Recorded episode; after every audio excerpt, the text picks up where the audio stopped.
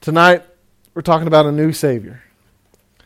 We talked about a new prophet, a new Moses, a new prophet, the prophet, the teacher coming.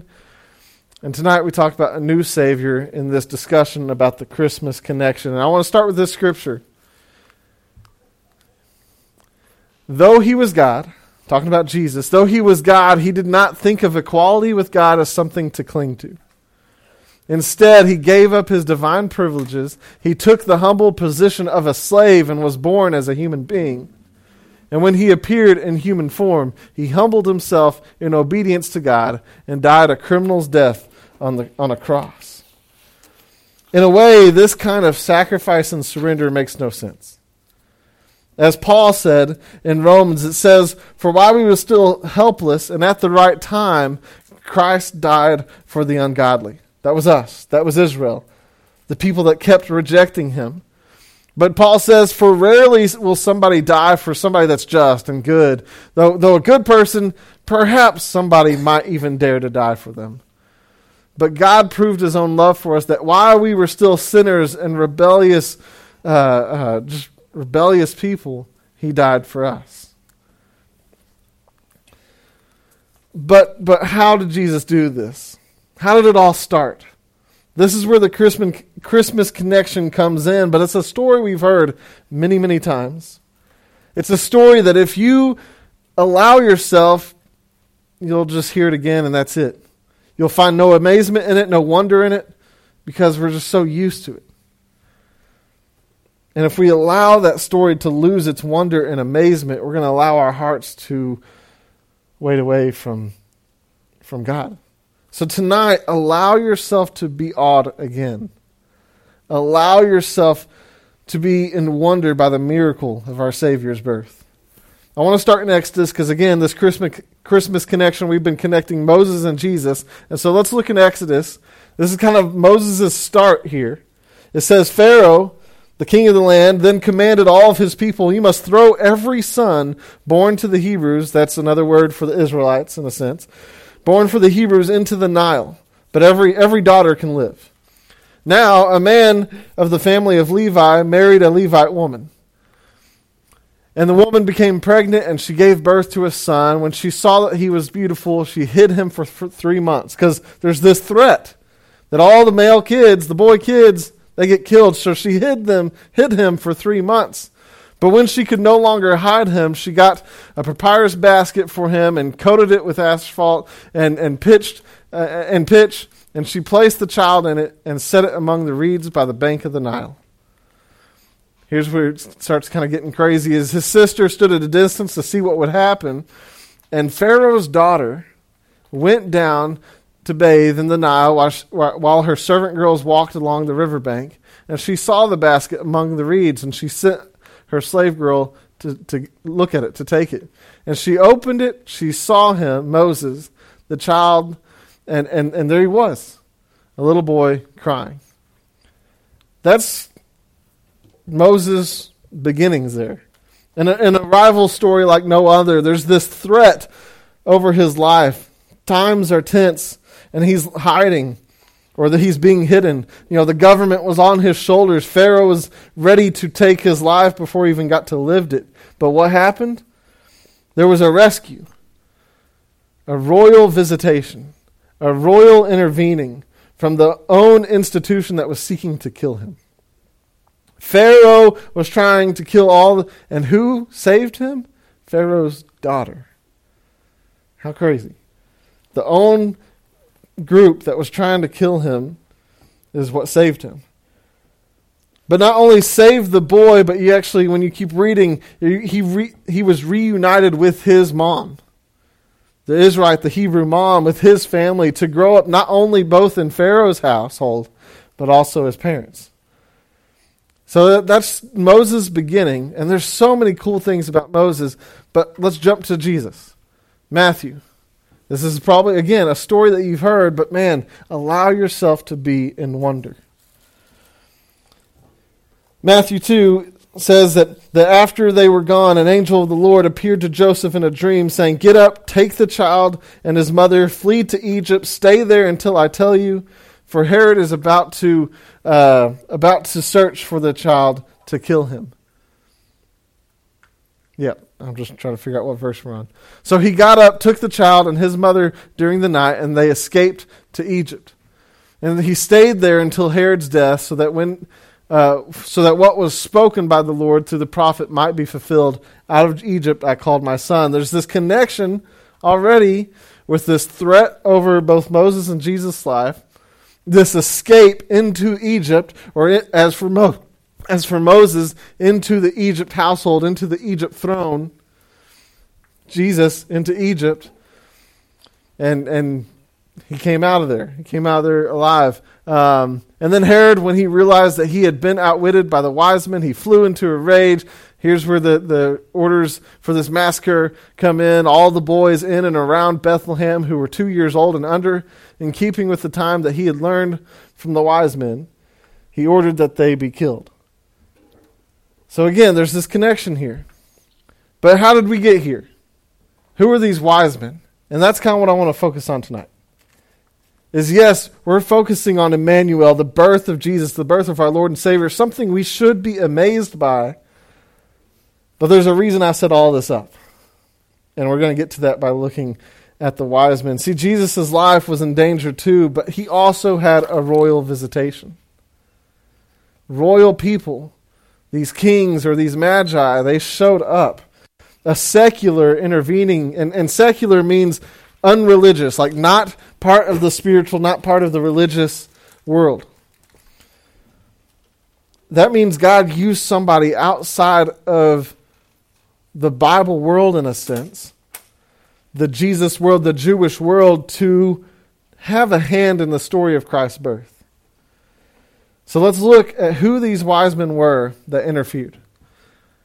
Rewinding a little bit in Matthew two, read with me. After Jesus was born in Bethlehem of Judea in the days of King Herod, wise men from the east arrived in Jerusalem. How many? Three. It's a trick question, it doesn't say. So you don't know if it was three, but it was at least three, cause, or at least two, because it's plural, men, not wise man. So anyway. But these guys, these magi, these kings, they arrived saying, where is uh, where is he who has been born King of the Jews? For we saw his star. So these guys saw a star at its rising and have come to worship him. When King Herod heard this, he was deeply disturbed, and all Jerusalem with him. And so, because this is something big that's going on, so King Herod, he's upset. Mainly because he's hearing that there's this other king, and all Jerusalem's like, these uh, popular guys just showed up into town, and they're looking for something. But anyway, so he assembled all the chief priests and scribes of the people and asked them where the Messiah would be born. And in Bethlehem of Judea, they said, because that is what is written by the prophet. And you, this is what it says, and you, Bethlehem, in the land of Judea, are by no means the least of the rulers of Judah, because out of you will come a ruler who will shepherd my people Israel. So then Herod secretly summoned the wise men and asked them the exact time the star appeared.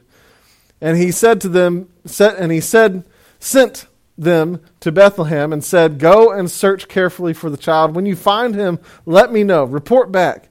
Because I want to go and worship him too. Remember, this is King Herod talking to the wise men.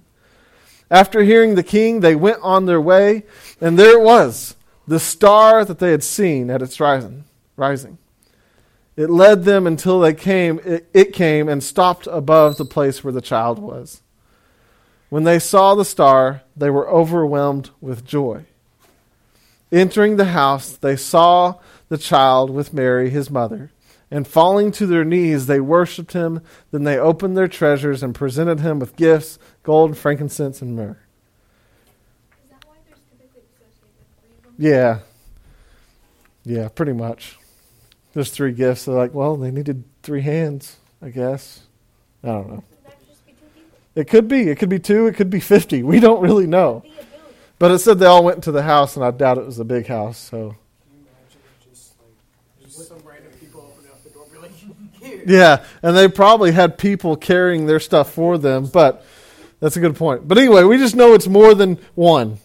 That's all we know. It doesn't really matter, but every picture you ever see of the wise men is going to have three. Just That's the traditional. It started at some point, and it's kind of never gone away. There's even a song about We Three Kings. But we I mean, anyway, it, it's okay. It's okay. So we have a manger scene up here. But but if the wise man, wh- what where'd they go in? Were they at the manger? No, they went to their house. They went to a house. This was not a house. This was a shack, uh, a barn for the animals. So why are the wise men part of this story? Why are they included in the manger scene? It's funny, I I kind of pick on Susan Woodard because she always, and y'all can help me because I've been forgetting, but just don't tell her, even though she already knows. I always move the wise men because she moves them away because technically, if you're in the story, they're not at the manger scene. But I like to put them at the manger scene because it's funny. And she likes to move them away. So it's, yeah, anyway. All right. That's going to be on a recording now, and so I have evidence against me. Oh, no. Anyway, all right. So the wise men are an integral part of the manger scene, of the story of Christ, and I want to talk about that, even though they never made made it to the manger. Jesus was probably like two years old or, or somewhere around there at this point, and that's when the wise men showed up. But these wise men, also called magi, were from hundreds of miles away. Likely Persia, a whole separate country. Different customs and religions there. It wasn't Jewish. It wasn't Christian. So it's basically like Alabama. Sure. Yeah. Yeah. Whatever. Anyway, they were secular, not spiritual. That means they weren't a part of the faith of the Jews, weren't Christians. That wasn't a thing yet. Like, they were of their own custom, of their own, like, they had no connections to Jesus. They were Gentile, not Jewish. They were lost, both geographically and spiritually. They had no angels announcing Jesus' birth to them, telling them to go look for a baby in a manger like the shepherds did. So how did they end up in Bethlehem worshiping the Savior King? They saw a star. A unique, supernatural star announcing the birth of the King of the Jews. Centuries earlier, maybe one of them, um, actually one of them, one of their own people, centuries earlier, way before these magi, one of their own people actually prophesied, because God made this dude prophesied. His name was Balaam, and he had a pet donkey that talked. This is in Numbers twenty-four. You can look it up later. But he said... This guy said that a star will come from Jacob and a scepter will arise from Israel. So there's some connection there that one of their own people said Jesus was going to show up in a crazy way. And they also could have heard stories, you know, from Jewish people because at one point the Jewish kingdom got knocked down, it collapsed, and all the people had just got pushed into exile. They were spread out all over the place, including Persia. And they might have heard them talking about a child will be born to us, a son will be given to us, and the government will rest on his shoulders, and he will be called Wonderful Counselor, Mighty God, Eternal Father, Prince of Peace. That's from Isaiah. But when the star appeared at Christ's birth, these seekers went searching. The wise men packed up their gold, their frankincense, their myrrh, in preparation to worship. Not just any king, because they didn't bring any of that to Herod. No, they asked Herod, hey, where's the real king? Where's the King of Kings? They traveled hundreds of miles over many months to a place where they knew they could find the answer to their spiritual search, to where they could find God's people, to Jerusalem. It qu- caused quite a disturbance. Everybody was wondering why these rulers, these kings, these figures of authority and of, of majesty were there. Again, the secular... What is separate from the spiritual had intersected the spiritual. The Jewish chief priests and scribes found the answer in Micah found two, Micah five two, announcing the place of their messianic king's birth, the Savior's birth, and it was Bethlehem, just six miles south of Jerusalem. So again, they're way off. They've tra- traveled a long distance. They went to Jerusalem, and they're like, yeah, he's supposed to be born in Bethlehem, which is six miles from here. We'll come back to that in a minute. But in Matthew, once again, it says, after hearing the king, they went on their way, and there it was, the star that they had seen at its rising. It led them until it came and stopped above the place where the child was. And when they saw the star, they were overwhelmed with joy. Entering the house, they saw the child with Mary, his mother, and falling to their knees, they worshipped him. Then they opened their treasures and presented him with gifts, gold, frankincense, and myrrh. These aren't Jewish people. These aren't Christian people. But they found something that amazed them. They chased it, and they ended up in front of the King of Kings.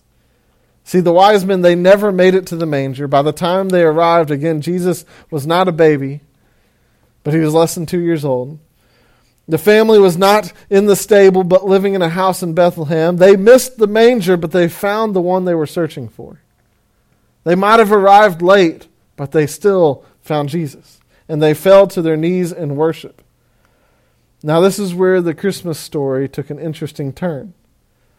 And this is where we find today's Christmas connection. It was a star that captured the wise men's attention. And God used that star to lead them to the Savior. But notice who missed out. Who didn't go see the Savior? The people of God. See, the wise men had traveled hundreds of miles, but God's people were too distracted by what was going on in Jerusalem, too distracted about their own way of living or their own rules of religion. They didn't even have the time. They were too caught up in what they were doing to walk six miles, which wasn't far back then. That's a lot to us because we have cars. But they didn't have the the. They were too caught up with their own lives to take them the final six miles to meet the Savior. God's people missed bowing before Christ with the lost seekers, those who were seeking a star. Today, Christians oftentimes complain about the, the commercialism, the materialism of, of Christmas and Easter and other things. Like we, we struggle with this idea of the secular intersecting with the spiritual, the secular intruding on the spiritual.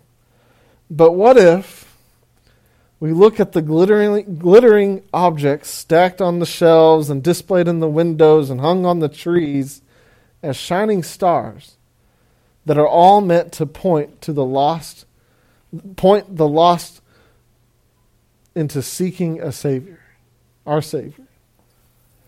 There are those seekers all around us questioning the purpose of Christmas, questioning the purpose of Easter, questioning the purpose of church. And let's not just give them Bible answers, but let's personally lead them to and bow together with them before Christ. The wise men traveled hundreds of miles over many months because of one star.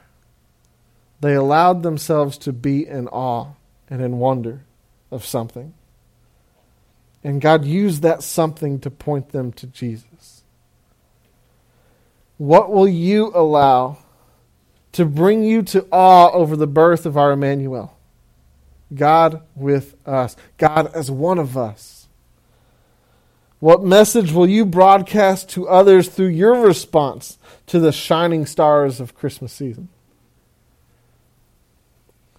Will you be ready and willing to take someone all the way to meet our Savior? Will you lead them to the one spoken of in Micah? The very passage that the tr- chief priests, these scribes, these pastors of old times, they were reading it. Like, yes, our Savior is supposed to come from this town. These guys were looking for him, and then they took off and they didn't go with. Will you lead someone to the one? In Micah, it says, "But as for you, Bethlehem, Ephrathah, too little to be among the clans of Judah, one will come from you to be ruler over Israel for me. His origin is from ant- antiquity, from ancient times. Therefore Israel will be abandoned until the time when she who is in labor has given birth. Then the rest of the ruler's brothers will return to the people of Israel, and he will stand and shepherd them in the strength of the Lord, in the majestic name of the Lord his God. They will live securely, for then his greatness will extend to the ends of the earth. He will be their peace. When Assyria marches in against all the fortress, fortresses, man, it's going to go crazy. But somebody's going to rise up. That's going to be that peace. It's going to be everything that that they need. Jesus is our new Savior. Don't let it get dull. And God is willing to use even the secular things to lead people to Jesus. Take an opportunity, take advantage of that. God is willing to use anything to help you into a deeper relationship with Jesus. Accept that, receive that. But you have to be willing to be led. To be willing to just be in awe and wonder of what God is doing. If you're willing to live without change in your heart, if you're willing to live without revival in your life, you will. Again, if you're willing to live without change in your heart, you will. But God's will is that you might further discover the wonder, the revival, the heart change that comes with our new Savior, Jesus. And to bow before him too, surrendering the whole of your life. So where do you stand, and where is your wonder? Where are you in relation to our Savior? Father God, I just thank you for tonight. As we reflect on the manger scene, as we reflect on our relationship with Jesus, as we reflect on the, the amazing things that you do, God, help us not to get lost in the busyness that is this season, the busyness of the school year, but instead to see these shining stars in our lives that you're using to guide us into a deeper relationship with you.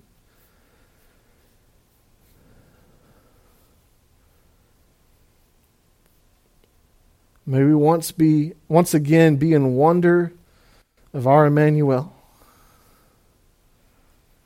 our Savior, who came to be with us, though he didn't have to, who came to be with us, the ones that rejected him.